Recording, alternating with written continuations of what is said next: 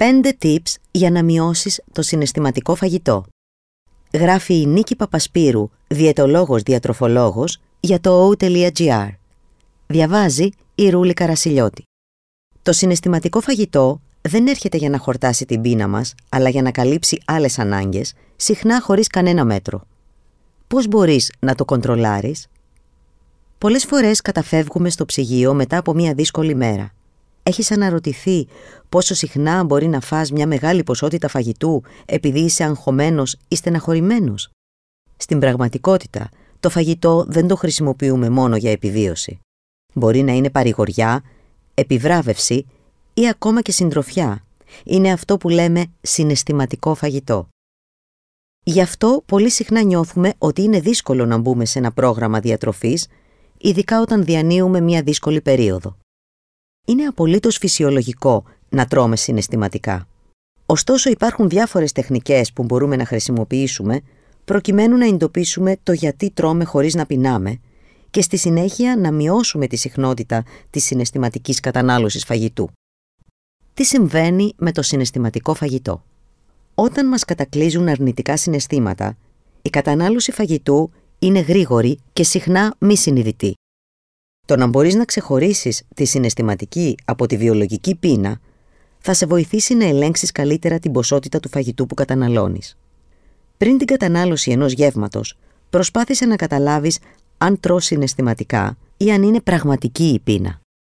Καλό είναι να γνωρίζεις ότι η συναισθηματική πείνα εμφανίζεται ξαφνικά και πρέπει να ικανοποιηθεί άμεσα. Υπάρχει επιθυμία για κάποιο πολύ συγκεκριμένο τρόφιμο και δεν συνδέεται με την ώρα του τελευταίου γεύματος.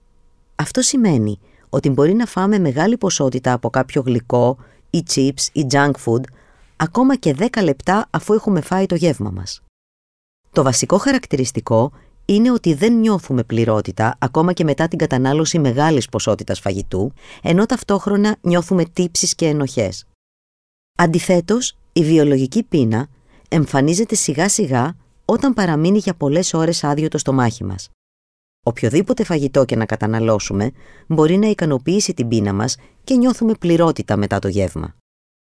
Πώς να αντιμετωπίσεις το συναισθηματικό φαγητό; Αφού διαχωρίσουμε τη συναισθηματική από τη βιολογική πείνα, μπορούμε να εντοπίσουμε πότε και γιατί οδηγούμαστε σε μεγάλη κατανάλωση φαγητού χωρίς να πεινάμε. 1. Κράτα ημερολόγιο διατροφής. Μπορούμε να κρατήσουμε ένα ημερολόγιο διατροφής στο οποίο θα γράφουμε κάθε μέρα αναλυτικά τι έχουμε φάει, τα συναισθήματά μας πριν και μετά το φαγητό, τις ενοχές, την ικανοποίηση και τον κορεσμό που νιώσαμε μετά το γεύμα. Μέσα από την καταγραφή θα δεις τι σε οδήγησε στη συναισθηματική κατανάλωση φαγητού. 2. Έχει κατά νου εναλλακτικές. Γράψε μια λίστα με 5-6 εναλλακτικές δραστηριότητες που μπορείς να κάνεις όταν έχεις αρνητικά συναισθήματα όπως άγχος, θυμό κτλ.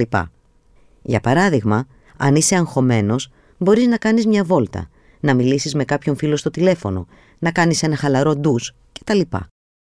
3. Δώσε στο φαγητό σου προσοχή.